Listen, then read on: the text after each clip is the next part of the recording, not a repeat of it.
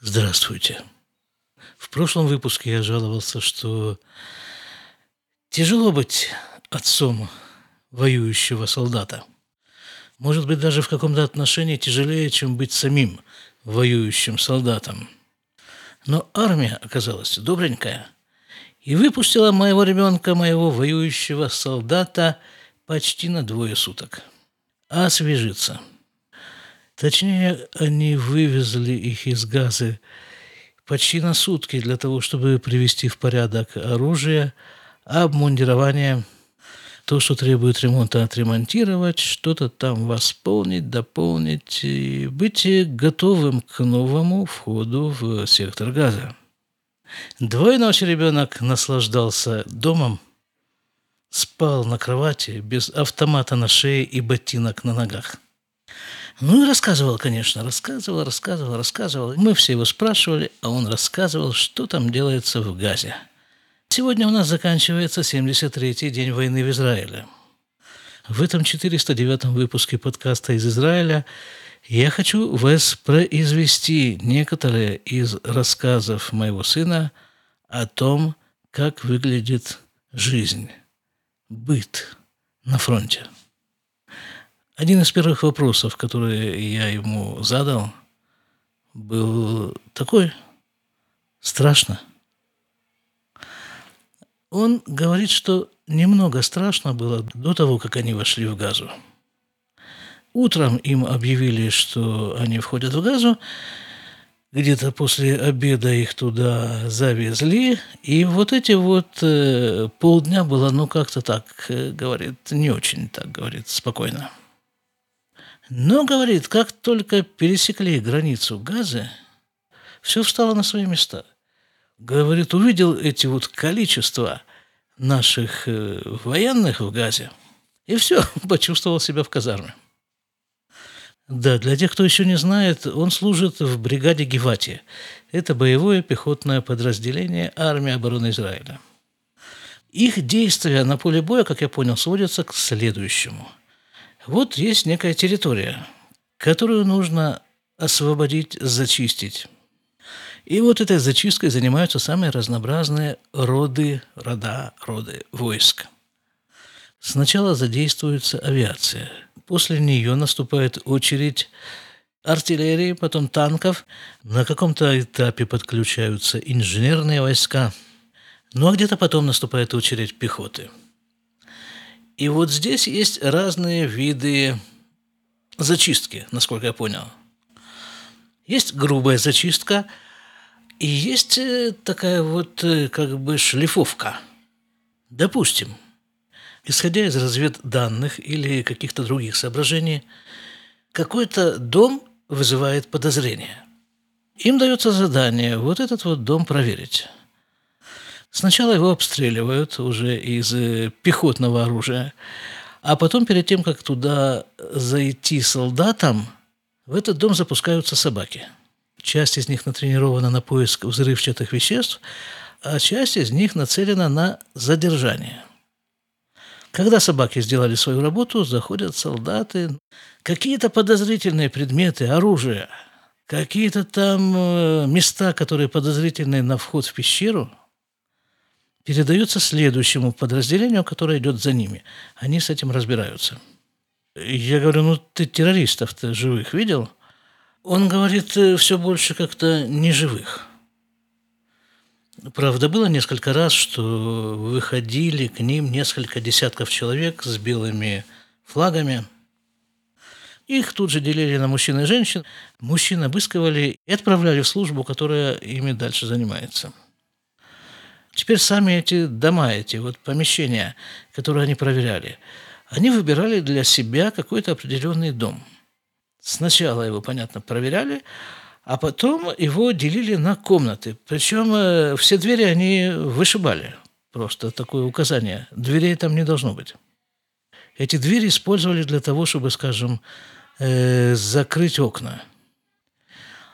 А в самом доме он говорит, что несмотря на вот эту вот э, общеизвестную нищету и убожество жителей сектора Газа, дома, по крайней мере, в том районе, в котором они действовали, дома там грандиозные, роскошные дома. Там громадные дома, громадные комнаты, убранство. Видно, что люди оттуда просто бежали, бросив все. Поэтому там, ну, все осталось, все, что обычно бывает в доме.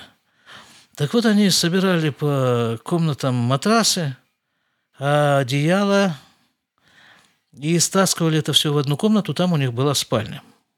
Ну, та еще спальня, да. Как я уже говорил, они там все это время не раздевались, не разувались, не... Ну, не мылись, понятно, потому что там просто воды нет, там отключена вода в газе. Максимум обтирались влажными салфетками. Вот это была их личная гигиена. Ну вот, вот, вот на, в этом во всем с автоматами они там спали, на, но на матрасах. А другую комнату они приспосабливали для вещей, свои вещи они складывали там. Еще там какие-то комнаты для чего-то, у каждой комнаты было какое-то свое назначение. Чтобы потом, когда они на следующий день, скажем, или ночь продвигаются дальше, они оставляли там несколько человек, чтобы охранять, а сами продвигались дальше к следующим домам. Потом, когда опять-таки они себе облюбовывали какой-то определенный дом, перетаскивали туда вещи и обосновывались там на день, иногда на два. Причем он говорит, что даже вот в этих условиях, э, условиях э, фронта, командиры пытаются внедрить в их быт какую-то дисциплину, какую-то шигра на иврите на русском распорядок, что ли, повседневность, какие-то вот определенные ритуалы, скажем, да. Вот если ночь была относительно спокойная, утром они просыпаются, приводят в порядок кровати, вот эти самые, молитва, завтрак. И каждое утро, вот это для меня было сногосшибательное известие, каждое утро они чистят обувь кремом, сапожным кремом и щеткой ее полируют. Я поделился этой информацией с известным вам израильским подкастером Чаймастером, автором подкаста «Радио 70%», офицером-резервистом армии обороны Израиля. Он сейчас тоже находится где-то там, на войне. Но при этом продолжает выпускать подкасты и молнии, все это можно услышать э, в его исполнении, пройдя по ссылке, которую я оставлю в описании этого выпуска. И вот что он мне ответил насчет э, чистки обуви и внедрения дисциплины в условиях войны. Включаю запись. Я думаю, что внедрение э, дисциплины в израильской армии, особенно вот в такое время, при этих обстоятельствах, это прям святое дело. Вот по-другому не могу сказать. Потому что я думаю, что это, наверное, самая сложная задача. Сложнее, чем э, любая боевая операция. Именно внедрение дисциплины. Иногда мне просто кажется, вот в припадках благоразумия, что это единственное, что может нас спасти. Потому что вот дисциплина у людей, которые учат Тору, например, да, или любое другое философские религиозные трактаты, она, она присутствует. Если мы сможем это перенести на именно ведение боевых действий, разработку операций или все, что связано с э, какой-то вот ведением войны, то тут даже о победе разговора не нужно вести. Это просто будет тотальное счастье, наверное, вот так. Вот такое мнение офицера запаса израильской армии о дисциплине. А мой сын в своих рассказах о фронте добавляет еще такую деталь. Там темнота в Газе.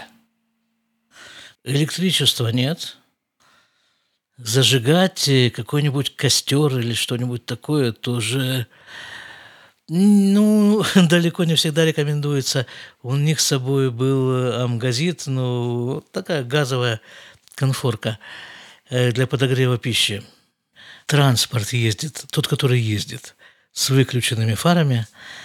И по ночам единственное освещение – это луна и звезды. Есть, правда, фонарики, И они стараются пользоваться такими фонариками, которые светят красным светом. Якобы он менее заметен в помещении. Еда. Сухой паек, ну и плюс к сухому пайку, он говорит, есть достаточно всяких добавок, в том числе овощи, фрукты, еще там всякие там. Ну, известно, да, известно всем, что народ Израиля навез туда, навез туда кучу всего, всяких там сладостей, всяких. У нас в этой самой группе, группе, в WhatsApp-группе для родителей этого подразделения, тоже там время от времени возникают всякие инициативы, чтобы туда им привезти. И инициативы реализуются. И привозят туда, что только не привозят. Один папаня чей-то, э, одного из бойцов, он где-то раздобыл трума, это что у нас? Трума – это пожертвование, да, скорее всего, на 500 э, евро. И вот на все эти 500 евро он накупил для солдат жевательную резинку – ну, почему-то он так решил, что вот это то, чего им не хватает. И не просто жевательная резинка, там что-то такое, хамцуцим это называется. Э, на иврите я даже не знаю, какой аналог есть в русском языке этого слова. Ну, что-то такое для жевания. Получилось 50 килограмм на минуточку. Он прислал фотографию, вот такие объемные, такие ящики картонные э, с этим вот для фронта, э, для победы. Сегодня мне показали на работе такой небольшой видеоролик, и там снято вот это в секторе газа, там внутри. Скорее всего, это недалеко от границы, но, но вот. И там горы, вот просто горы. Горы трусов, скажем. Горы вот этих вот самых сухих пайков фронтовых еще что-то вот, чего там только нет, вот этих гор. И это все просто брошено, оставлено, ну, как бы привезли там, солдаты взяли то, что им нужно, и пошли дальше. А мой сын, кроме всего прочего, он... Их там четыре человека, которые занимаются гранатометом. Когда-то давно я рассказывал про этот гранатомет, и постараюсь поместить видео как он работает э, на странице в Фейсбуке, странице этого подкаста, подкаста из Израиля. Ну вот такая штука. Стреляет, э, дальность стрельбы 2 с чем-то километра. Причем может стрелять как одиночными, так и очередями. Я не помню технические характеристики точно. По-моему, до 60 выстрелов в минуту. И когда вот эта вот самая граната уже туда долетает к месту назначения, там она падает обо что-нибудь, ударяется и взрывается. Убойная дальность осколков, э, радиус 8 метров, а поражающая сила 15 метров. Ну вот если такая очередь прилетела, результат любопытен. Я спрашиваю, ну и куда, куда ты стреляешь? В моем представлении это вот это должна быть какая-то местность такая открытая, и вот этот э, гранатомет стоит где-то там на возвышенности, и там по каким-то там группам врага он стреляет. Это я так себе представлял. А в Газе какая там местность? Там же, опять-таки, по моим представлениям чисто теоретическим, там все застроено. Он говорит, что им дают направление. Стрелять по каким-то по каким-то там зданиям, вот там, вот там вдали стоят здания, вот туда нужно стрелять. Э, Причем действительно они забираются куда-то там повыше, на какой-то там этаж, достаточно высокий, проламывают небольшое отверстие в стене, там у них для этого специальный молоток, вот в эту дырку они высовывают свой гранатомет и туда палят. Я его спрашиваю, ну ты кого-нибудь убил? А он говорит, откуда я знаю? И я же вижу только дома и направление, в котором нужно стрелять. Ну, в общем, вот эта вот стрельба, насколько я понял, ее цель вызвать эффект присутствия. Мол, мы здесь, и мы стреляем. Они справляются с этой задачей настолько успешно, что командир их батальона сказал, что он вообще не подозревал раньше, что гранатомет – это такое мощное оружие.